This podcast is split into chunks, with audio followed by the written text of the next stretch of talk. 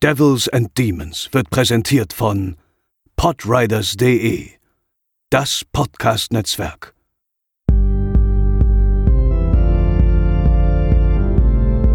They're coming to get you, Barbara.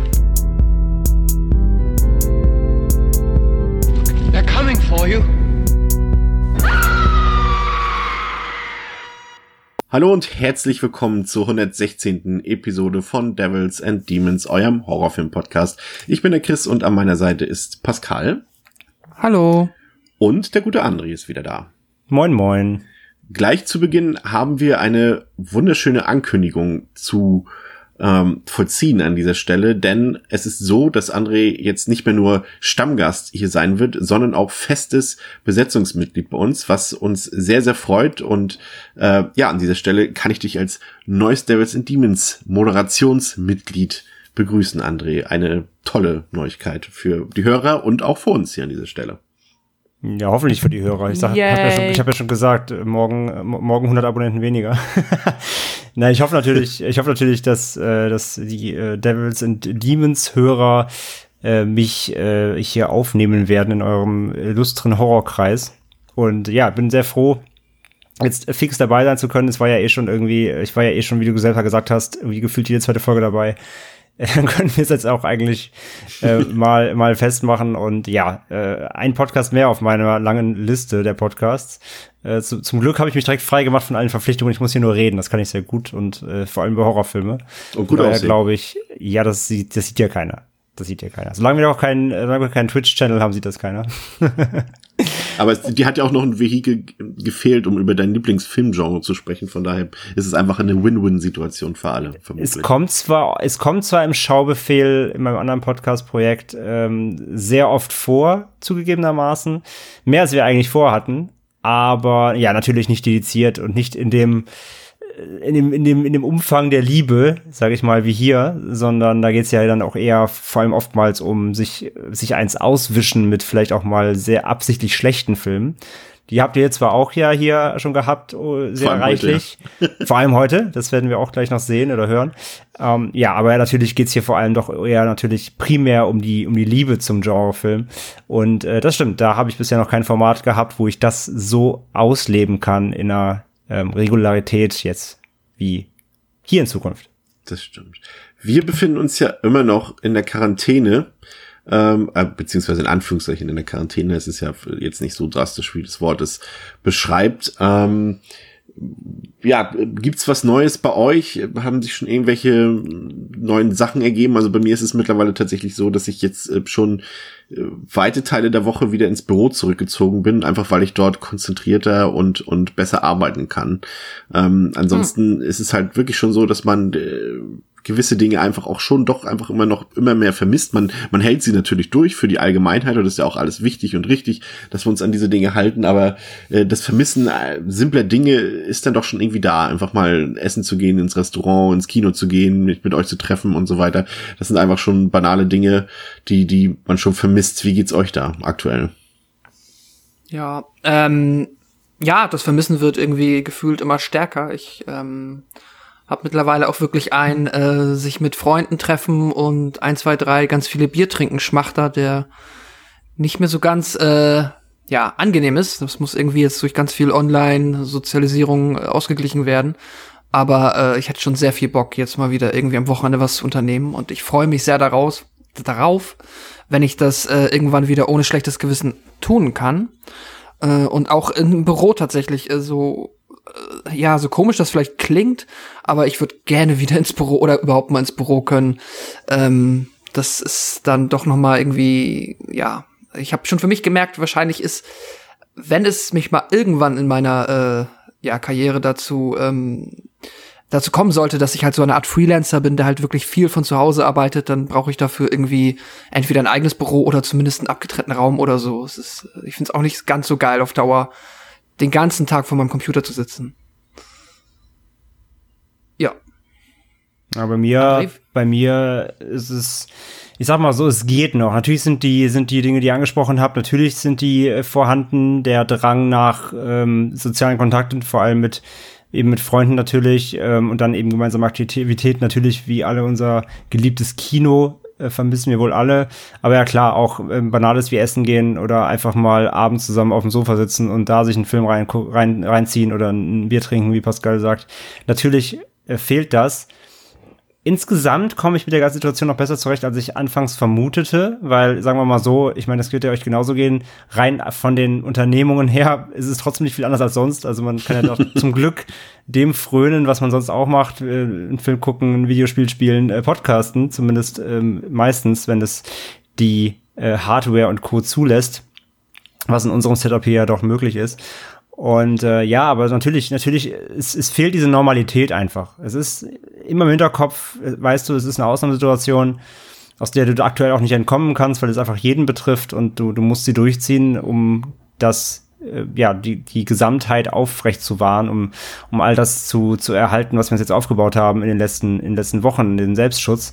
Und ich meine, wir haben ja gerade eben noch vor der Podcast-Aufnahme hier die Live-Ansprache noch gesehen äh, der Kanzlerin mit den neuen Regularien. Und ja, wir werden noch ein bisschen weiter so ausharren müssen. Und äh, das ist natürlich schon irgendwie ein Dämpfer. Aber es ist ja fürs Allgemeinwohlen. Von daher muss man, muss man durch, sage ich mal. Rein vom Arbeiten her, wie gesagt, bin ich gar nicht so traurig, ehrlich gesagt. Es klappt sehr gut. Ich arbeite ja im Homeoffice komplett eben. Ich bin, habe zum Glück die, das Privileg, von zu Hause arbeiten zu können. Es klappt sehr gut. Ich erspare mir, spare mir über eine Stunde äh, mehr, sogar fast anderthalb Stunden Arbeitsweg pro Tag insgesamt. Die Zeit habe ich mehr am Tag. Ich kann irgendwie meine Arbeit besser einteilen. Also das ist, das ist gar nicht so schlimm, finde ich. Also ich komme mit Heimarbeit sehr gut zurecht. Das fehlt mir natürlich nicht so. Jetzt ähm, natürlich mal Kollegen sehen, das wäre, also beziehungsweise auch physisch sehen und nicht nur im, im Videochat. Das ist natürlich so ein Ding, klar. Aber sonst rein vom, vom, vom Arbeiten her klappt das bei mir sehr gut. Da bin ich jetzt nicht so, dass ich unbedingt sage, ich muss jetzt wieder ins Büro. Ich habe tatsächlich, ähm, werde ich es noch im April schaffen, meine ersten 300 Filme für dieses Jahr gesehen zu haben. Also es wird, wenn ich es hochrechne, wird das auf jeden Fall äh, ein Record-Breaker-Jahr bei mir. Also Momentan sehe ich, sehe ich noch vierstellig am Ende des Jahres. Und das habe ich bisher auch noch nicht geschafft. Also ich bin gespannt. Ich hänge ähm, total, ich häng total hinterher. Ich bin erst ja, 100. Deswegen ist, bist du jetzt ja Wahnsinn. hier bei uns, dass du, dass du jetzt äh, fröhlich äh, dem schlechten Film frönen darfst, so wie wir das heute tun werden. Denn wir haben uns wieder Filme angesehen, Horrorfilme in den letzten Tagen, seit dem letzten Mal, haben uns auch quasi zusammen, getrennt voneinander, einen Film angesehen, von dem einige behaupten, dass es die bessere Alternative zu Alexandre Ajas Crawl sei. So viel sei schon mal verraten, das würde ich vehement abstreiten, aber lasst uns mal fröhlich diskutieren über den thailändischen Tierhorrorfilm The Pool aus dem Jahre 2018, der erst vor ein paar Wochen, ja, ein paar Monaten bei uns erschienen ist ähm, und der, ja, pächtlicher, glücklicherweise, wie auch immer man es nennen will, ähm, übers Wochenende für 99 Cent bei Amazon erhältlich war. Und wir dachten, das muss jetzt sein. Und ich glaube, wir sind auch alle ein bisschen mit, ja, mit größeren Erwartungen an die ganze Sache rangegangen. Also ich dachte wirklich, okay, das wird jetzt ein guter Film. Ähm, Pascal, würdest du dem zustimmen oder nicht? Du hast ihn jetzt als, als äh, am aktuellsten gesehen von uns. Kannst du vielleicht noch mal kurz erwähnen, worum es geht in The Pool? Ähm, ja, in, in The Pool geht es äh, um ähm, ja mein Gott, es geht um einen Typen, der äh, es ist, es ist immer interessant, äh, die schwierigsten zu beschreiben, also die dümmsten Plots sind immer am schwierigsten äh, geschickt zusammenzufassen. Ähm, aber im Endeffekt haben wir hier halt äh, einen jungen Mann, irgendwo so um, um und bei 20, der ähm, bei einer Filmcrew arbeitet, die an einem Pool ein, ich glaube, ich glaube, ein Musikvideodreh gemacht ja, haben. Ja, oder so Modelaufnahme oder Musikvideo, irgendwie sowas in der Art. Ja? Irgendwie, vielleicht war es auch eine TV-Werbung, ich habe keine Ahnung, irgendetwas Azifazi-mäßiges unter Wasser. Und auf jeden Fall äh, sind die Dreharbeiten irgendwann vorbei, er ist durch mit der Arbeit, hängt sich halt auf so eine coole, ähm, äh, so eine aufblasbare, äh, ja, ne, ja, Luftmatratze, häng, legt er sich auf den Pool. Der letzte Kollege von ihm, der noch da ist, äh, sagt dann so, ja, penne ich ein, ich lass jetzt mal das Wasser ab und ähm, ja, äh, dann pennt er halt ein, äh, der andere lässt das Wasser ab. Als er wieder aufwacht, ist das Wasser schon so tief, dass er nicht mehr aus eigener Kraft aus dem Pool herauskommt. Und genau das ist es dann. Der Pool ist nämlich sehr tief, über drei Meter tief. Und er sitzt jetzt dort in diesem Pool fest. Und das ist auch nicht so, dass irgendwie in der Umgebung viele Menschen wären, die ihn da hören könnten. Und ähm, damit es dann halt auch mal richtig spannend wird, äh, stolpert noch ein trotteliges Krokodil herbei und fällt auch in den Pool. und dann auch noch seine Freundin, die fällt auch in den Pool. Und dann haben wir alle Protagonisten im Pool versammelt, die wir brauchen. und äh, ja, viel intelligenter wird's dann auch nicht. Das ist, ähm, so eine ganz grob zusammengesteckte Kurzzusammenfassung. Und deine Ausgangsfrage war, ob ich den, ob ich auch erwartet habe, dass der besser wird oder ob ich ihn auch nicht gut fand. Ja gut, wir haben dich ja so ein bisschen geködert. Ich glaube, du hast das ähm, ein bisschen. Ich wusste schon, dass er nicht gut wird. Ja, okay. Ich glaube, André und ich dachten vielleicht nur ursprünglich, dass der ganz gut sein Ich bin mir sicher, dass irgendjemand aus unserer Filmbubble, Filmblase gesagt hat, der ist ganz, der ist äh, ganz gut und besser als Crawl. Ich finde es leider mein, nicht mehr. Der, der hat ja im Durchschnitt auch, wenn man jetzt mal stumpf nach Letterbox-Bewertung geht, die wir hier auch sonst immer erwähnen, der hat ja immerhin 2,7 und die allermeisten Menschen haben dem drei Sterne gegeben. Ich glaube, Crawl hat sogar ja, nicht viel mehr, ne? Weiß ich ehrlich gesagt nicht. Ich check Aber, das kurz. Äh, ja, check das mal kurz. Ich nehme an, auch bei Crawl werden die meisten Leute drei Sterne gegeben haben. Ähm, Jetzt halt auch die Frage, wer da, welche, wer beide Filme gesehen hat. Crawl hat eine 3,1. Ja, gut, das, ja, und das ist ja noch underrated, ne, ganz klar.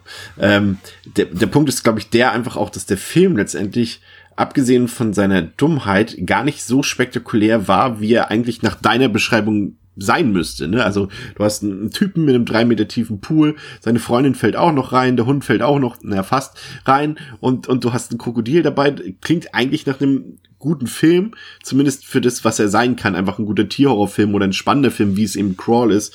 Oder einfach ein aufregender Film mit Nervenkitzel und so weiter. Aber André, das ist ja überhaupt nicht, ne?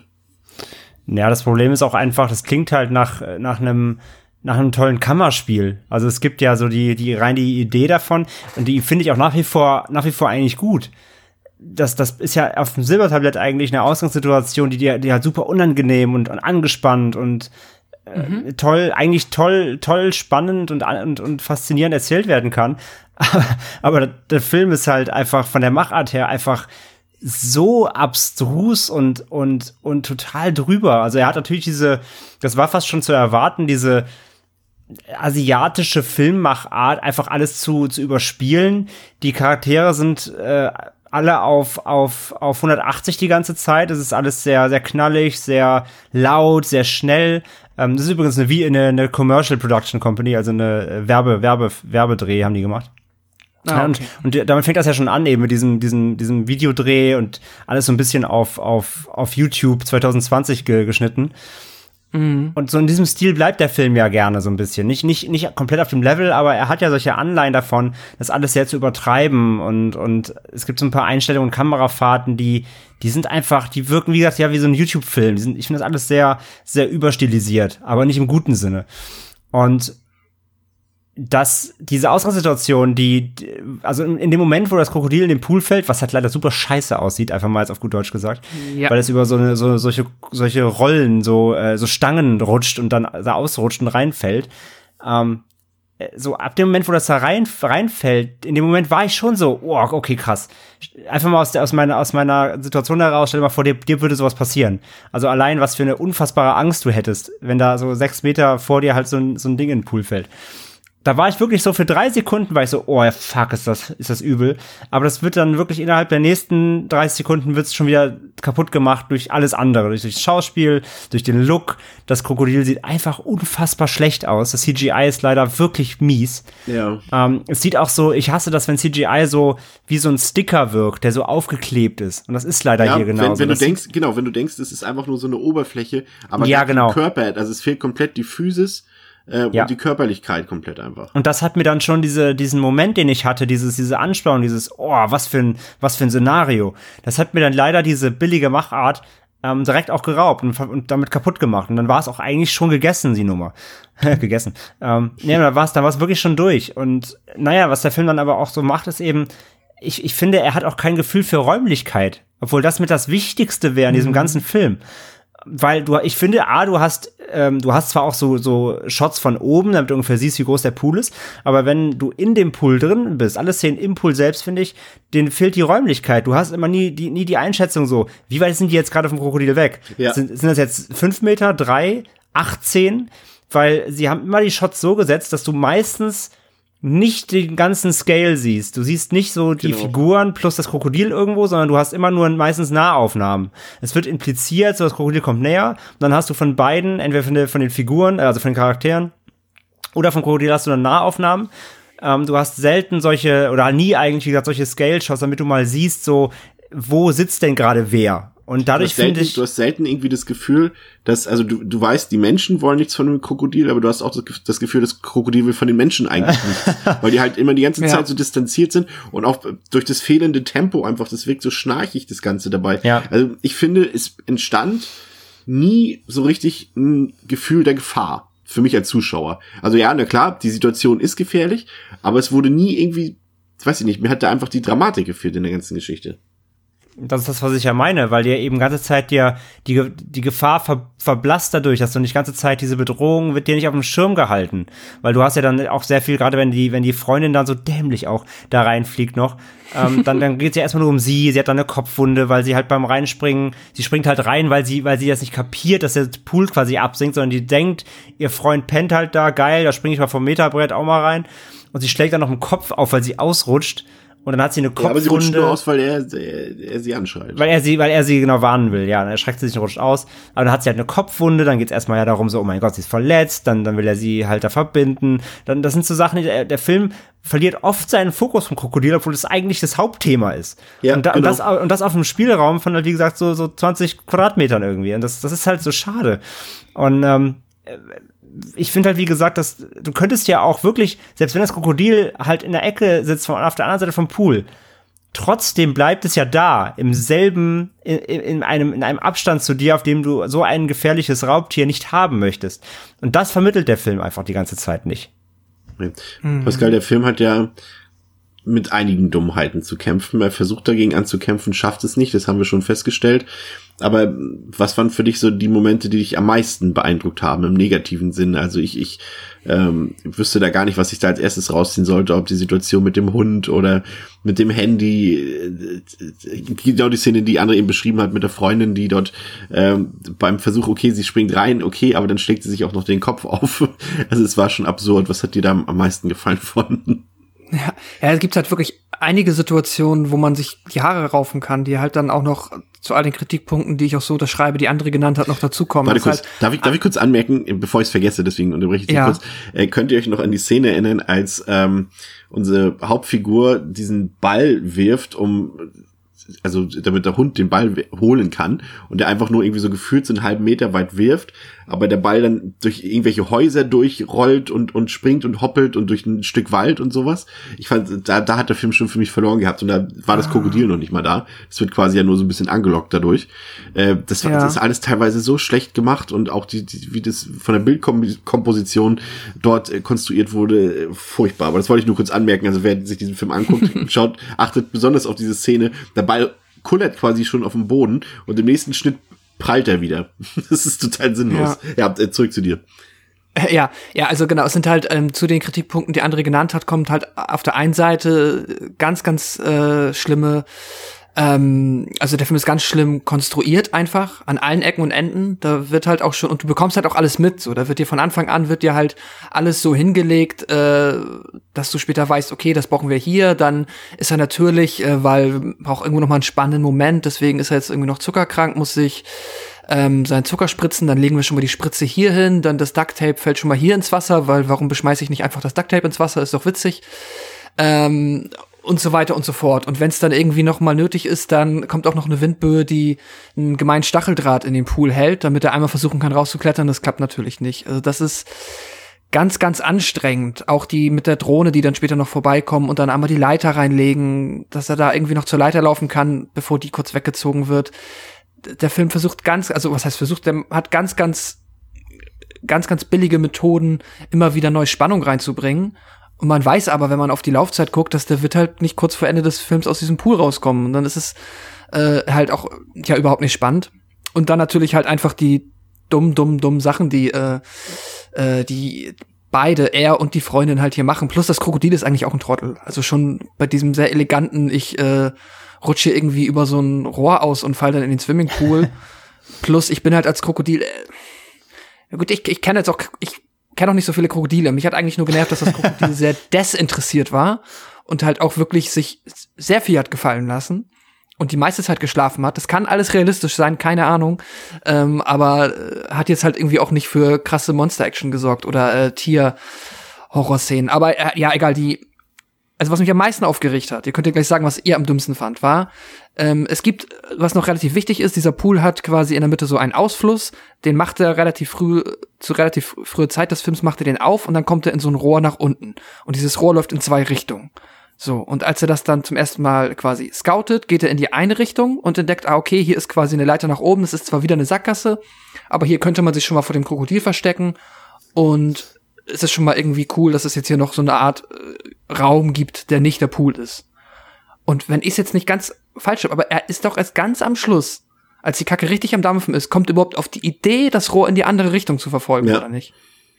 Das ist, ich hab, und dann bekommen wir halt, wenn wir wieder geteased, dass es natürlich da einfach einen Ausgang geben könnte. Und dann ist halt der große Twist und das, ja, es ist, ob es jetzt ein Spoiler ist, keine Ahnung, aber ja, ist ja egal. Es gibt den gleichen Pool, das weiß er halt theoretisch auch, weil er war ja schon oben. Da hat er jetzt nur anscheinend nicht mit gerechnet, aber der Zuschauer wusste es bis zu diesem Zeitpunkt noch nicht, soweit ich weiß. Äh, ist halt, dass der Pool direkt nebenan noch einen Pool hat. Also so ein Doppelschwimmbecken. Ja, ja, das war zu, äh, äh, ja, zugegeben ein bisschen fies, das stimmt schon, aber hat es in dem Fall sogar eher irgendwie noch schlechter gemacht für mich aus meiner Sicht, weil es halt irgendwie so gepasst hat, dass ah, jetzt kommt es auch noch so. Ähm, ich fand äh, für mich tatsächlich am ärgerlichsten einfach die Konstruktion dieses Pools. Also ich kann mich nicht erinnern, ich weiß nicht, wie das in Thailand ist oder vielleicht auch in anderen Ländern, die ich noch nicht bereist habe, aber ich kann mich nicht an einen Pool erinnern, in dem ich war oder den ich gesehen habe oder so, in dem keine Leiter war zum Raussteigen. Und das sind alles noch meistens Pools gewesen, aus denen man sich auch so heraus hätte ziehen können, zumindest an einer Stelle, wo es ein bisschen flacher ist oder sowas. Aber das Ding ist einfach mal, wie tief? Drei Meter? Dreieinhalb Meter?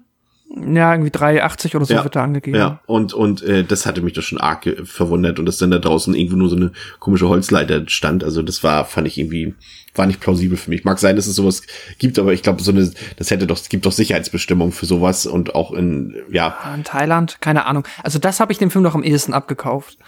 Ich fand dann ähm, Und vor allem, wie die Leiter, die dann auf einmal da ist, wie die wieder verschwindet. Also da will ich jetzt nichts teasen, weil das auch sehr lustig ist, aber das war auch mehr als grenzwertig. Ja, ich meine, die Wäscheleine aus Stacheldraht ist jetzt auch überhaupt nicht nur da, damit er sich die Finger da aufzieht. Oder das fucking Gaffertape, das auch einfach in dem Maul von dem Krokodil liegt. Ja, oh Gott, das war auch richtig weil, unnötig. warum auch nicht? Wir brauchen eine spannende Szene, legen wir das Gaffertape einfach in den Mund von dem Krokodil, das jetzt schläft. Und dann, ich wette auch, also ich würde, da war so viel noch drauf auf der, auf der Rolle und Gaffertape ist fucking stabil. Er hätte sich locker irgendwie ein Seil daraus machen können, dass er über den, über das 3-Meter-Brett oder so geworfen hätte. Ich, ah, ich weiß nicht, also ich, es, ich, es ist mir auch mal sehr, sehr schwer gefallen, wirklich nachzuvollziehen, dass sie da auf keinen Fall rauskommen. Ja. Ja, so, genug von meiner Kritik. Ja, Ja, total. äh, mal, mal zum, mal zum, zum Wort der Woche, zum Handwerk des Films. Ähm, sorry, da musste sein. Ähm, der André hat schon gesagt, mieses CGI, bestimmtes Bild, also das Krokodil sieht wirklich nicht schön aus. Ähm, ich bin der Meinung, ich bin mir da aber tatsächlich nicht ganz sicher gewesen, weil es halt wirklich vor allem in den Totalen des Krokodils immer CGI war. Aber hatten sie nicht irgendwas handgemachtes dort für Nahaufnahmen oder sowas? Oder täusche ich mich da wirklich, weil ich meinte, mal so ein bisschen Krokodiloberfläche gesehen zu haben, was vielleicht auch irgendeine Puppe oder so. nee, es gibt, es gibt Einstellungen mit einem echten Krokodil. Es gibt ein paar Ja, mit ne? einem echten, weil am Ende des Films steht so am Anfang des Films sogar direkt, glaube ich, steht sogar, ähm, keine Tiere wurden verletzt bei den Dreharbeiten, bla bla. Es gab ein paar, es ja gut, der auch, aber es gab, es gab, bin ich mir relativ sicher, ähm, es gab ein paar Szenen mit einem echten Krokodil, wo keine Menschen in der Nähe waren. Das sah schon, das sah schon danach aus. Also es sah nicht nach Animatronik aus. Ich meine, es gab hier ein paar Szenen, ähm, ein paar Einstellungen, wo sie ein echtes, echtes verwendet haben. Das sah schon danach aus. Wenn nicht, dann Problem wirklich, wirklich krass vertan haben. Aber die sind halt wirklich ist, das sehr, sehr nicht besser, ne? selten. Also nee, das- gar nicht. Das macht den Unterschied ja noch um, umso, umso größer, wenn du dann wieder das CGI-Viech siehst. Und ähm, ich hatte schon gesagt, die ganze Optik hat mir nicht gefallen, was du als so ein bisschen als YouTube-Stilisierung äh, erklärt hast, äh, gebe ich recht. Und dann hat er auch so seltsame Zeitlupeneffekte, die ich ja von Grund auf schon hasse. Und das war irgendwie nicht so gar nicht meins. Und auch der Soundtrack war manchmal ein bisschen deplatziert. Aber vor allem war es für mich ähm, der Cast, vor allem die beiden ähm, menschlichen Hauptdarstellerinnen, äh, das hat für mich überhaupt nicht gepasst. Also die sind so oft daneben gewesen, auch gerade die die Schauspielerin, die die Freundin von unserer Hauptfigur spielt, ähm, sie sollte ja so ein bisschen Verwirrung dann spielen, scheinbar, nachdem ihr Kopf aufgeschlagen ist. Wie stellt sie das dar, indem sie schielt? Okay, Aber ähm, ich meine, bei ich aller meine, das ist keine Comicfigur. Die dann, ja, da deutest du das mit, mit, mit Augenschielen an, dass jemand vielleicht ein bisschen verwirrt ist und einen Schlag auf den Kopf gekriegt hat, aber doch nicht als echter Mensch. Das stimmt. Aber wie gut fandet ihr denn den genialen Subplot mit dem Kind und der potenziellen Abtreibung? War das nicht spannend? Hat euch, hat euch das nicht berührt? Ja, es zeigt zumindest, wo es politisch in manchen Ländern der Welt so lang geht, ne? Meinst du, das ist ein politisches Statement? Ja, zumindest ein Ahnung. gesellschaftliches. Also das ging, glaube ich, schon, ja, Okay, fand das ich einfach nur sehr, sehr traurigen Versuch irgendwie äh, bewertet, dass der Film versucht, noch irgendwas Zwischenmenschliches in diesem Film zu erzeugen. ja, das, also für mich war das schon eine Wertung drin. Bezüglich Okay. des Themas. Keine Ahnung. Aber auf jeden Fall, ich mochte den Dialog sehr, als sie gesagt hat, er kann kein schlechter Vater sein, der ist, denn er ist immer noch besser als dieser leere Pool mit dem Krokodil. Deswegen äh, ja, sollten sie das Kind behalten. Das war schon war eine starke Aussage. Ja. Runden wir das Ding ab, André. Wie hat dir der Film gefallen? Also es war auf jeden Fall der beste Film, den ich dieses Jahr gesehen habe. Nein. Äh, Ich, ich, ich bin natürlich schwer, schwer enttäuscht, weil ich auch am Anfang dachte, der wäre wirklich, weil ich hatte auch Vorschusslorbeeren gehört. Ich dachte, der wäre besser. Äh, Und ich muss auch noch mal jetzt dann, um meine Wertung noch mal zu unterstreichen, auch noch meinen kritischen Moment des Films ist einfach ähm, am Ende, ohne jetzt ins Detail zu gehen, aber am Ende bleibt seine Freundin in einer Szene, ähm, wird sie unter Wasser gesetzt. Und sie bleibt dort sehr lange, bis sie rausgezogen wird von ihm. Und sehr lange meine ich sehr lange. Und das ist nicht mehr im realistischen Maße, ähm, um da eine Rettungsaktion am Ende durchzuführen. Das war auch nochmal richtig schlimm, nochmal so als Sahnehäubchen zum Abschluss. Ansonsten, ähm, der Film hat mich einfach auf allen Ebenen enttäuscht. Ähm, es ist kein guter Tierhorrorfilm. Es ist zeitweise nicht mal ein Horrorfilm. Es ist wirklich eine Schlaftablette. Sie haben die, wie gesagt, grundlegend interessante und Potenzial, mit Potenzial besetzte äh, Szenario haben sie überhaupt nicht genutzt. In keinster Weise. Und ja, es ist ein, es ist ein überdrehter und das, ist- das ist auch so, das ist auch schon so, so, das, das ist schon wahnwitzig. Es ist, es ist ein überdrehter und trotzdem langweiliger Film, der wenig Schauwerte besitzt, viel Haare raufen und wirklich nur in ein, zwei Szenen punkten kann, wo entweder ein bisschen Gewalt im Spiel kommt, die zwar auch nicht fantastisch aussieht, aber es gibt uns ein paar unangenehme Momente, ich sag noch Fingernagel zum Beispiel oder, oder, Ah, ja. oder, oder Bein. Äh, Der hat so zwei, drei Momente, wo ich auch so uff machen musste, so. Das war schon, und das ist nicht uff aufgrund von Fremdscham, sondern uff wegen der Darstellung. Ähm, der hatte so seine kleinen Momente, die gebe ich ihm. Und wie gesagt, wegen der Idee. Aber der Rest vom Film, die ganze Umsetzung, hat mich komplett auf allen Ebenen enttäuscht. Von daher gebe ich ihm anderthalb von fünf Sternen. Sehr gnädig, Herr Hecker, sehr gnädig. Pascal, wie sieht's bei dir aus? Ja, ähm, wenig hinzuzufügen.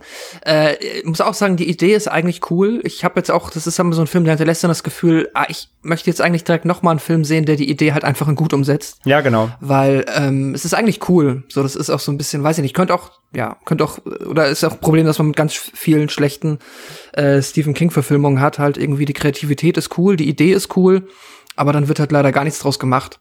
Und das ist dann halt hier ja auch der Fall. Plus halt, dass ähm, äh, nicht nur, dass der Film dann langweilig ist, sondern sogar das, was die Figuren machen, was passiert, ist halt auch noch strohdumm und ähm, sieht dann halt dabei auch nicht mal gut aus und hat auch keinen coolen Soundtrack.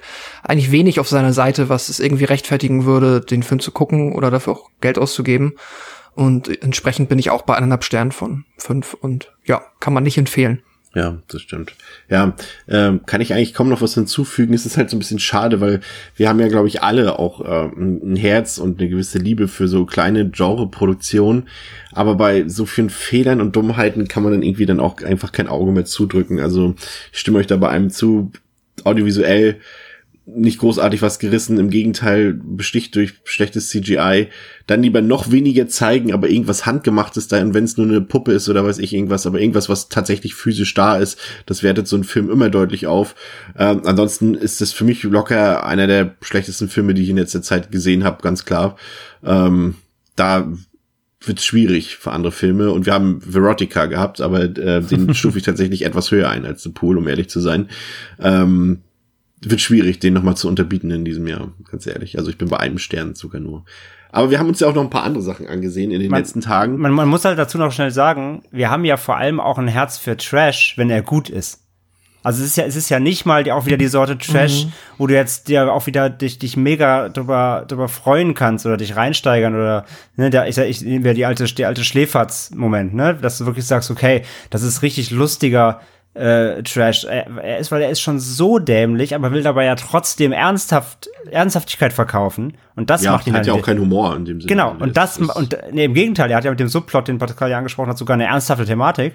Ja. Und, da, und das macht ihn extra schlecht, weil er nicht mal versucht, sich selber ähm, mit so einem Augenzwinkern zu sehen. Das nur noch als kleine Ergänzung. Was hast du Besseres gesehen? Viel. Sehr viel.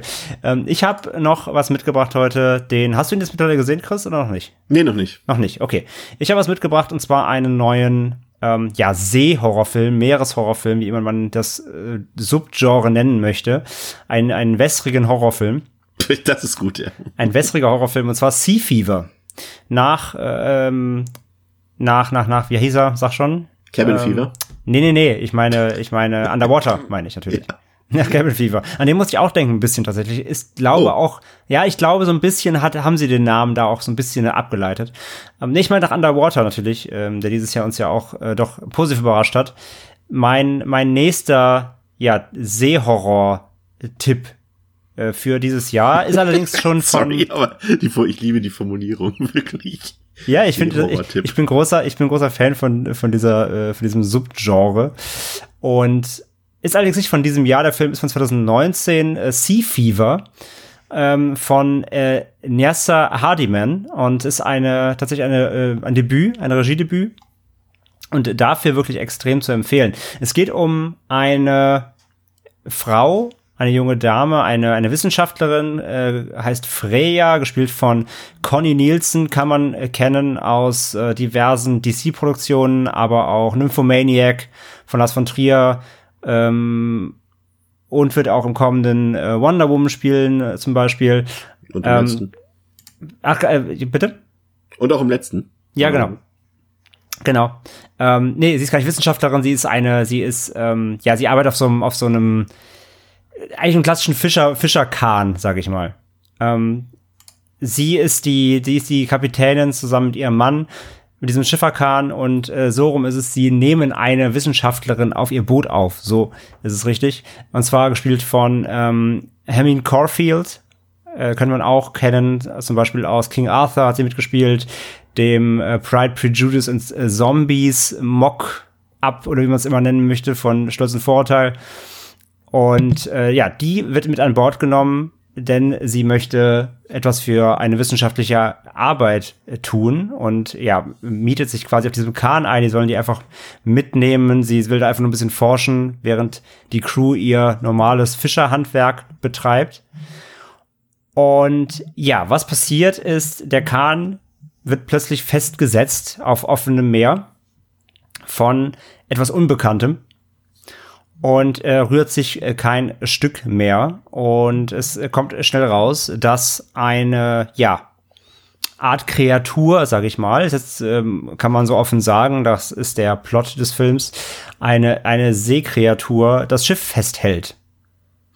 Und nicht nur das, sondern es ja setzt äh, eine Art ja Parasit, Gelee, wie auch immer, frei, das sich durch die äh, Schiffswände drückt und ja, schnell kommen Crew damit, äh, Crewmember damit in Kontakt und werden infiziert. Und was das nach sich zieht, das äh, kann man im Film dann selber teils recht blutig sehen. Und ja, es ist ein, äh, natürlich merkt man recht schnell beim Plot schon und dann auch, wenn man den Film sieht und es dauert nicht lange, bis man die ersten Referenzen zieht. Der Film hat klar seine, seine, seine großen Vorbilder. Es ist ein bisschen Alien drin. Es ist The Thing vor allem drin. Ähm, es ist Cabin Fever auch so ein bisschen drin tatsächlich. Deswegen, also der Film hat klare Vorbilder. Das muss man, das muss man ganz klar sagen. Aber man merkt, dass hier jemand trotzdem sehr viel Gespür hatte und sehr viel Lust hier was zu erzählen. Und obwohl diese Vorbilder sehr deutlich sind oder auch, oder auch live äh, ist auch ein, auch ein Vorbild, wo der, der ja selber auch natürlich schwerer adaptiert hat von, von Alien Co. Ähm, aber in diese, in diese Riege der Filme kann man, kann man, den, kann man Sea Fever einsetzen.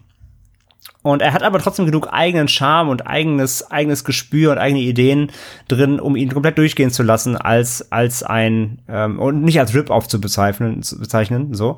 Und ähm, ja, es geht auch hier mehr, es ist, es ist kein The Thing im Sinne von Body Horror. Es ist, also es gibt Body Horror, aber nicht so ausufernd. Es gibt jetzt keine Metamorphosen, es gibt keine, keine aufplatzenden, herumwankenden Körper, sondern es geht mehr um die wissenschaftliche Seite des Ganzen. Ähm, die, die, die Wissenschaftlerin eben hier an Bord versucht dann eben diese, diese Kreatur und diesen Parasiten, der jetzt auf dem Schiff ist, ähm, zu erforschen, er versucht ein, ein äh, Mittel zu finden, um es loszuwerden. Und es wird ganz, das Ganze wird eher aus der, eben aus der Forscherperspektive betrachtet, was ich ganz spannend mal von eigentlich fand. Ähm, und nichtsdestotrotz ist der Film sehr, sehr, sehr spannend und düster und ja, es, es geht auch wieder um dieses typische, typische, ähm, ja, dieses Trope, wer ist infiziert, wer nicht, wie kann man vertrauen. Die Crew fängt an, langsam unruhig zu werden. Es gibt die ersten, die sich gegeneinander aufspielen und so weiter. Also, also das, diese Elemente sind auch drin. Ähm, aber wie gesagt, es ist alles sehr gut umgesetzt. Die, die, der Cast ist sehr gut, der Film sieht gut aus. Die Effekte sind ordentlich. Es gibt nicht viele, aber es gibt so zwei, drei Gore-Spitzen, die extrem brutal sind und auch handgemacht, sehr, sehr gut. Und ja, deswegen, von mir eine Empfehlung. Ich habe ihm dreieinhalb Sterne gegeben auf, auf Letterboxd. Ähm, für vier hat es dann nicht gereicht, weil die Idee dann doch einfach nicht frisch genug ist.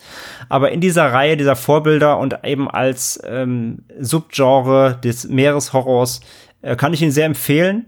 Ähm, es gibt ihn derzeit nur in USA zu streamen und ich habe noch nichts gesehen, wenn das zu uns kommen soll. Ich habe noch keine, keine Lizenzinhaber gesehen, der sich den geschnappt hat. Äh, ich hoffe sehr für den Film, dass, dass er hier auch eine Veröffentlichung bekommt. Und ja, mal Augen aufhalten, auf jeden Fall. Aber Sea Fever definitiv kann man sich schon mal auf die Merkliste schreiben. Kurze Zwischenfrage oder Nachfrage noch. Ähm, wie viel explizite Monster-Action sieht man denn so? Also um das, ist es eher so ein bisschen anteasen und man sieht das Monster nur einmal oder ist es schon auch richtig deutlich zu sehen? Das interessiert mich schon bei so einem Film. Ja, es ist kein, es ist kein Monsterfilm. Das Monster an sich ist quasi eine, ich kann es eigentlich auch spoilern, weil darum geht's halt nicht. Es ist eine, eine Quallenart.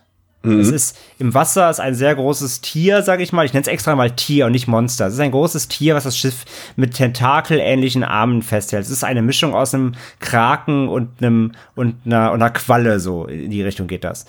Ähm, und das Tier ist aber wirklich nur unter Wasser und es geht an Bord wirklich nur um diesen Parasiten, okay. den dieses Tier abstäubt. Also es ist wie gesagt, es ist das Thing, aber ohne die Monster-Action. Es hat zwar Body-Horror-Elemente, weil dieser Parasit macht halt Dinge mit dem Körper, die ich jetzt mal nicht vorwegnehmen will und auch optisch eben, aber nicht in dieser Form. Also es ist kein Monsterfilm. Es ist eher, okay. wie gesagt, so ein Wissenschafts, Wissenschaftsthriller, möchte ich fast schon sagen. Ähm, von daher, also das Monster spielt hier eine untergeordnete Rolle. Das ist jetzt kein, wie gesagt, kein, Under kein Underwater aus der Perspektive her. Okay, das ist gut zu wissen. Danke. Ja. Also es ist ähm, insgesamt einfach auch ein bisschen ruhiger. Man darf jetzt da keine krasse, es gibt keine Flammenwerfer, schwingenden Rus äh, Kurt Russells und Co.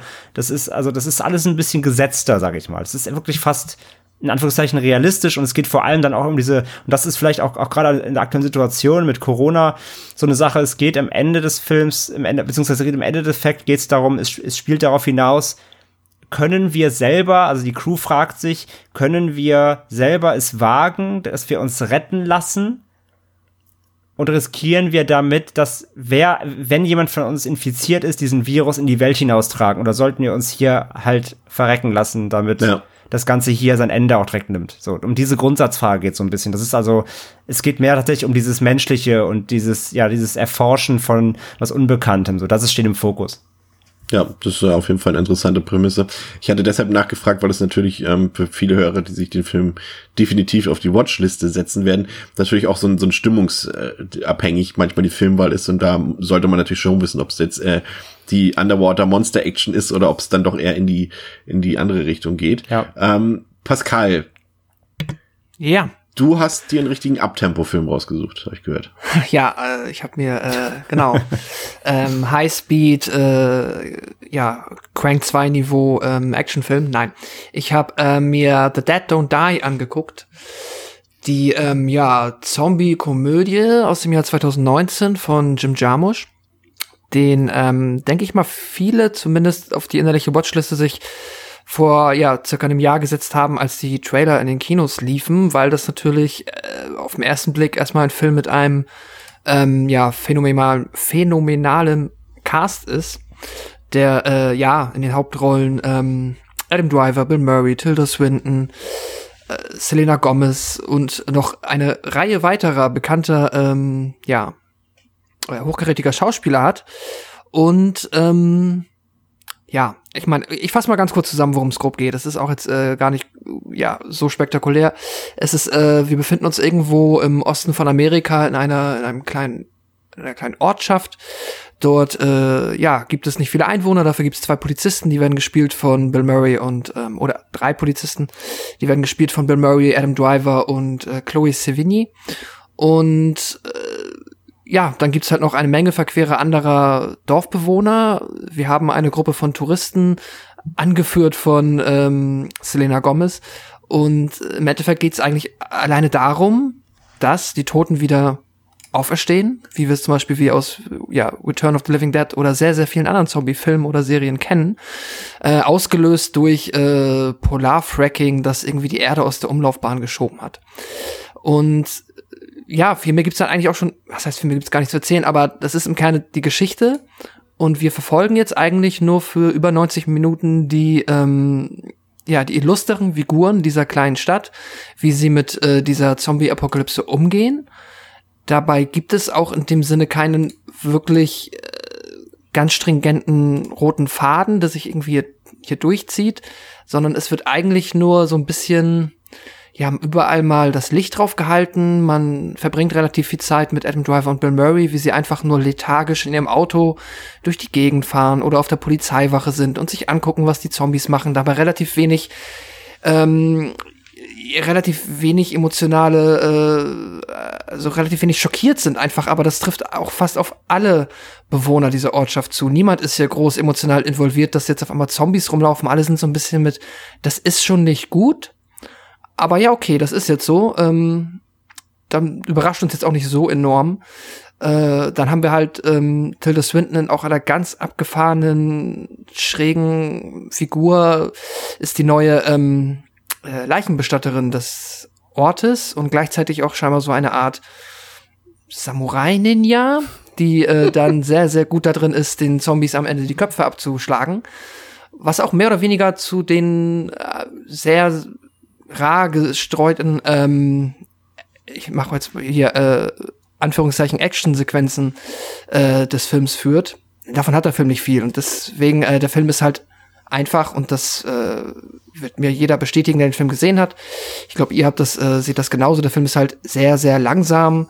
Der Film ist absolut äh, quasi bis zum äh, maximalen entschleunigt und der Film weiß das aber auch und der Film möchte das auch und der Film möchte auch sehr meta sein. Er durchbricht auch an sehr vielen Stellen absichtlich die vierte Wand. An einigen Stellen, das was ich möchte ich jetzt nicht spoilen, aber auch mehr als ich es gut fand. Auch so sogar so, dass es sich sehr blöd fand tatsächlich. Und ähm, ja, es, ich fand es ein bisschen schwer tatsächlich zu fassen, was der Film jetzt mir wirklich sagen möchte, was er wirklich sein möchte. Ich habe das Gefühl, er möchte auf jeden Fall irgendwie ein bisschen ein Artsy-Independent-Film sein, der jetzt von den visuellen ähm, Qualitäten abgesehen versucht sehr viel Wes Anderson zu atmen. Und ja, äh, aber auch gleichzeitig irgendwo noch Gesellschaftskritik sehr offensichtlich mit in diesem Film verpackt, was mich jetzt auch nicht so sehr ähm, vom Hocker gehauen hat. Aber ich fand den Film sehr gemütlich. Das ist, glaube ich, das, der Grund, warum ich den Film am Ende dann doch mochte und ihm jetzt auch äh, drei von fünf Sternen gegeben habe, denn es hat mir einfach irgendwie ein wohliges, gemütliches Gefühl gegeben, einfach äh, diese 100 Minuten diesen lustigen, verqueren Einwohnern dieses Dorfs dabei zuzugucken, wie sie durch die Gegend schleichen, versuchen noch langsamer als die Zombies zu sein und einfach nur, ja, komische Dialoge miteinander haben. Ich kann es schwer beschreiben, warum mir der Film am Ende gefallen hat. Ich fand ihn irgendwie, ja, gemütlich, entspannt, ruhig, also, aber ich kann auch nicht wirklich sagen, ob ich den Film an sich jetzt gut finde, aber ich hatte eine schöne Zeit mit ihm. Also es ist natürlich ein, ein im Endeffekt ein klassischer Jim Jarmusch-Film, der ja äh, sehr gerne entschleunigte Filme dreht. Ähm, er hat ja auch schon einen Vampirfilm gedreht mit Only Lovers Left Alive, auch mit Tilda Swinton, der ja ähnlich temporeich ist. Oder ich erinnere mich noch an, als ich überhaupt nicht darauf gefasst war, so einen Film serviert zu bekommen, Broken Flowers, auch mit Bill Murray in der Hauptrolle der da schon Platz eins der für mich langsamsten und schleppendsten Filme aller Zeiten inne hatte, jetzt abgelöst wurde durch The Dead Don't Die. Aber das ist halt einfach auch die Stilistik des Regisseurs. Und ich glaube, das ist so ein bisschen einfach das, entweder magst du das oder du magst es nicht. Also er hat durchaus immer interessante Themen in all seinen Filmen. Gibt auch noch Deadman mit Johnny Depp zum Beispiel. Ähm, aber die Stilistik und die Art seines Filmemachens, das ist halt dann, das spaltet halt komplett. Also das ist äh, kein Wunder, dass da auch die Meinungen doch relativ weit auseinandergehen, würde ich sagen. Also ich fand den, ja, sterbenslangweilig, gebe ich zu. Und ich habe auch verstanden, so was er uns damit zeigen will und wie er das betonen will. Das ist ja auch so, ja, Zombies sind langsam, Film ist langsam. Und äh, aber wie du auch schon sagst, es hat hat für mich vieles nicht funktioniert. Also diese Meta-Gags, der Humor, äh, die vierte Wand, das hat, hat, mir, hat nicht gepasst für mich. Ich fand den Film sehr, sehr hässlich, muss ich zugestehen. Also der hat äh, visuell überhaupt nicht, hat er, hat er mir überhaupt nicht zugesagt. Und ja, ich weiß nicht, ich fand es einfach langweilig. Das so auch die Darsteller, die haben sich dem angepasst. Bill Murray, der spielt nicht mal nicht mal mehr einen Autopiloten in dem Film ab. Das ist schon absolute Unterforderung und und Langeweile, die da aufs Parkett gelegt wird. Also boah, ich weiß nicht. Also mir war das einfach zu wenig, auch so, weil er dann eben auf keiner Ebene mir irgendwas geboten hat und auch das Production Value war sehr niedrig angesetzt und man sieht es auch. Das war ehrlich gesagt für mich eine ziemliche Enttäuschung. Ich weiß nicht, André, du hast den auch gesehen, glaube ich. Mm, ich bin da auf jeden Fall eher bei dir als bei Pascal, aber so ganz so hart fand ich ihn nicht. Also ich habe ihm zweieinhalb damals gegeben, habe im Kino gesehen, auch seitdem nicht mehr. Ich fand ihn leider auch größtenteils langweilig. Und Weil gut ist ja schon mal, dass du aufgewacht bist. Ja, das stimmt, darum Intro direkt wieder. Ähm, ich fand ihn, ich fand ihn leider auch sehr, sehr langweilig. Insgesamt, äh, mir war er auch zu gewollt. Mir war er zu gezwungen. Die Gesellschaftskritik, die er da erzählen will durch die Zombies, ist halt auch ein alter Hut, ne? Hat Romero halt auch mit 78 schon genauso gemacht. Mit, mit der Gesellschaftskritik und die Zombies als Metapher. Das war halt auch nichts Neues. Ähm, gibt es, gibt ja komplett auch recht mit den, mit dem Cast irgendwie klar, ist hochgradig besetzt ohne Ende, aber das, da sieht man wieder, dass es auch keinen guten Film unbedingt ausmacht dann. Und der, der Humor war mir auch nicht, nicht passend irgendwie. Ich fand, er hat auch viel fehlgezündet. Ich kam mir halt wieder, ich kam mir auch wirklich ganz oft vor wie in so einem Wes Anderson-Film, ohne geilen Look.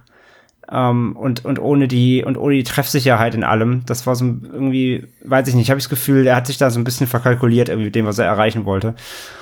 Und ich habe dann, ich habe ja auch damals böse, böse geschrieben gehabt, ähm, dass der, dass der Filmtitel vielleicht dann ja eine Metapher ist für, für die sehr alten Leute im Cast, dass die vielleicht auch einfach nicht sterben wollen, obwohl sie vielleicht mal in Ruhestand gehen sollten. Ähm, ja, also ich, ich fand ihn, er hatte seine Momente, äh, Tilda Swinton war großartig, wenn auch skurril, er hatte ein bisschen Gore, ähm, also ich, ich konnte ihm schon was abgewinnen, aber ich glaube, ich werde den nie wieder gucken und so richtig empfehlen kann ich ihn halt auch nicht. Ja. Ja, äh, äh, absolut noch weniger empfehlenswert ist der Film, den ich mir angesehen habe. André, wir haben ja schon eine, ich will nicht sagen lange Geschichte mit dem Regisseur Daniel Ferrens, aber eine intensive, würde ich sagen. Oh, äh, wenn, wer nicht kennt, äh, Daniel Ferrens hat ursprünglich mal ein paar sehr, sehr gute ähm, Horrorfilm-Dokumentationen gedreht. Never Sleep Again über die Nightmare on Elm Street-Reihe, ähm, und Crystal Lake Memories über die Freitag der 13. Reihe sehr, sehr empfehlenswerte, sehr umfangreiche Filmdiskussion, äh, Dokumentation. Da lässt sich eigentlich kaum drüber streiten. Aber irgendwann hat er dann angefangen, auch Spielfilme zu drehen. Und das hätte er vielleicht nicht tun sollen. Ähm, seine bisherigen drei Produkte äh, sind alles andere als gelungene Produkte. Sie sind komplett schief gegangen. Sie sind sehr schlecht. Ähm, sie wurden auch, ähm, ich glaube, The Haunting of Sharon Tate war auch für die für die Goldene Himbeere mehrfach nominiert. Das war im letzten Jahr für mich der schlechteste Film des Jahres, als es als er einfach meinte, ähm, die ganze Charles Manson Geschichte komplett umdrehen zu müssen und in eine Splatter-Orgie ausgehen lassen zu müssen, ausgehen lassen zu müssen ein völlig respektloser Film.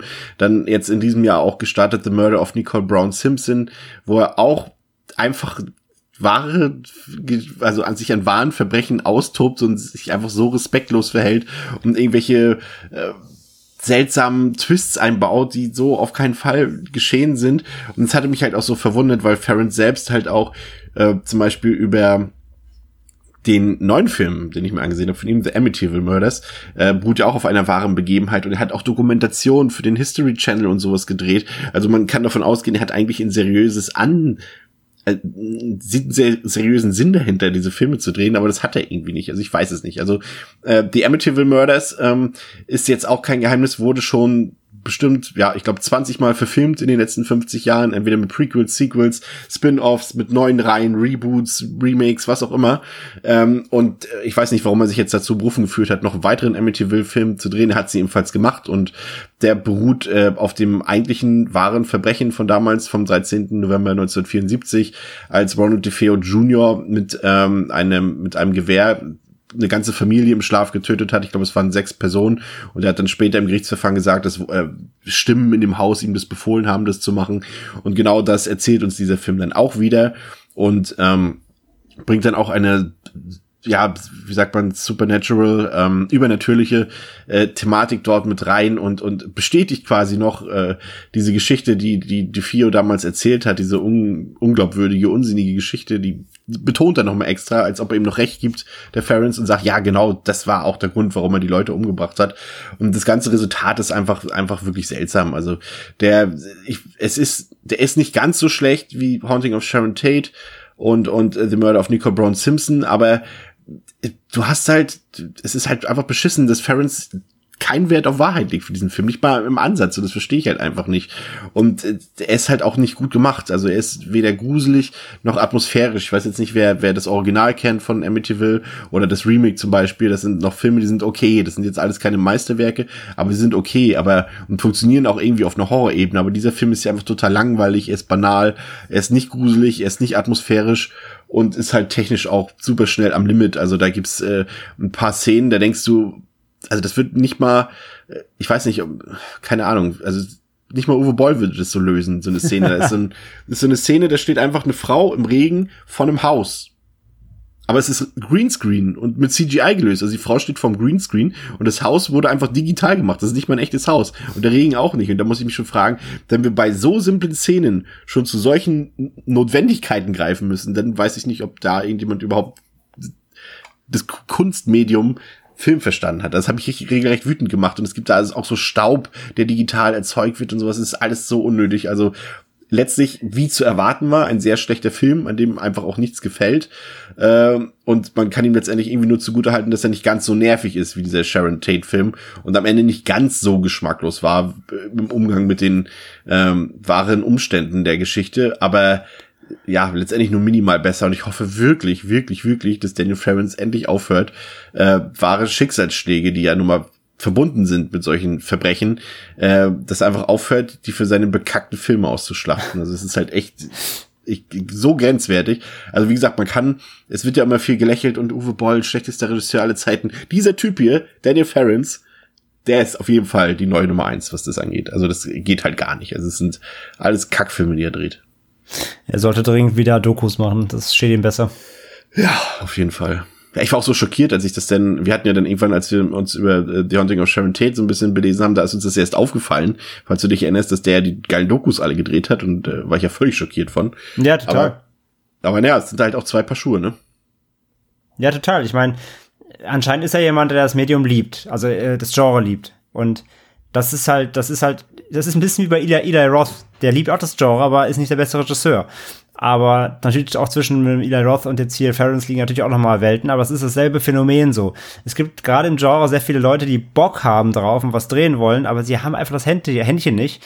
Ja, wie du sagst jetzt hier, ne, an dem Beispiel sieht man halt, er kann es halt einfach leider gar nicht. Und vielleicht sollte man sich das irgendwann eingestehen ich glaube halt auch, vielleicht will auch einfach so ein bisschen tatsächlich die, ja nicht gerade kleine, wir wissen es ja selbst alle, äh, True Crime-Fangemeinde so ein bisschen äh, irgendwie ködern damit, dass er halt wirklich halt wahre Verbrechen oder Kriminalfälle äh, verwurstet in seinen Film und dass er da einfach sich davon verspricht, ein paar Dollar abzukriegen. Und ich meine, zumindest The Haunting of Sharon Tate war ja nun auch tatsächlich in aller Munde im letzten Jahr, weil er eben zu schlecht war. Also selbst wenn das für ein paar mehr Käufe sorgt und die Leute geben ihm ja halt auch die Stoffe an die Hand. Also irgendeine Produktionsfirma muss es ja immer geben, die das irgendwie veranstaltet. Und da sind ja manchmal auch gar nicht so unbekannte Schauspieler dabei. Ich weiß ja, nicht, das stimmt. Er, also er kriegt ja zumindest ab und zu mal ein paar Leute, die in Hollywood nicht mehr so viel zu melden haben. Aber wollen wir uns nicht so lange damit aufhalten? Also die Amityville Murders, äh, sehr, sehr schlechter Film, anderthalb Sterne, weil es war noch ein Film. Man kann ihn noch als Film bezeichnen, deswegen anderthalb Sterne. Ähm, ja, aber könnt ihr euch alle sparen. Also um, um den Namen Daniel Ferrens, auch wenn ich jetzt der äh, wegen Rufschädigung angezeigt werde, um den könnt ihr einen riesigen Bogen schlagen bei allen seinen Filmen, außer bei seinen Dokumentationen. Also die Dokus sind super. Ja, Also dann guckt euch lieber das an. Auch wenn ihr wahrscheinlich alle seine Spielfilme in der Zeit von einer seiner Dokumentationen gucken könntet, so lang wie die gehen. Ja, ähm, das soll's für heute gewesen sein bei Devils and Demons. Danke, André, dass du dabei warst und in Zukunft dabei sein wirst. Danke, Pascal, auch äh, für deinen Filmtipp dieser Woche. Ähm, wir Gerne. hören uns in ein paar Tagen wieder. Vermutlich hört ihr uns am Wochenende wieder. Und dann haben wir schon die neuesten, heißesten oder schlechtesten Filmtipps für euch. Also Ich meine, ich meine, ich könnte noch über Cats reden, aber das erspare ich den Leuten heute, weil das ist selbst für Devils and Demons zu sehr Horror. Ich wollte gerade sagen, ja, es hätte gerade noch so reingepasst, aber Man, nee, das, das, das will ich sogar, das will ich sogar Horrorfans ersparen, weil das hat wirklich einfach niemand verdient. ja, das sollen die letzten Worte gewesen sein. Vielen Dank und auf Wiederhören. Ciao, ciao. Tschüss.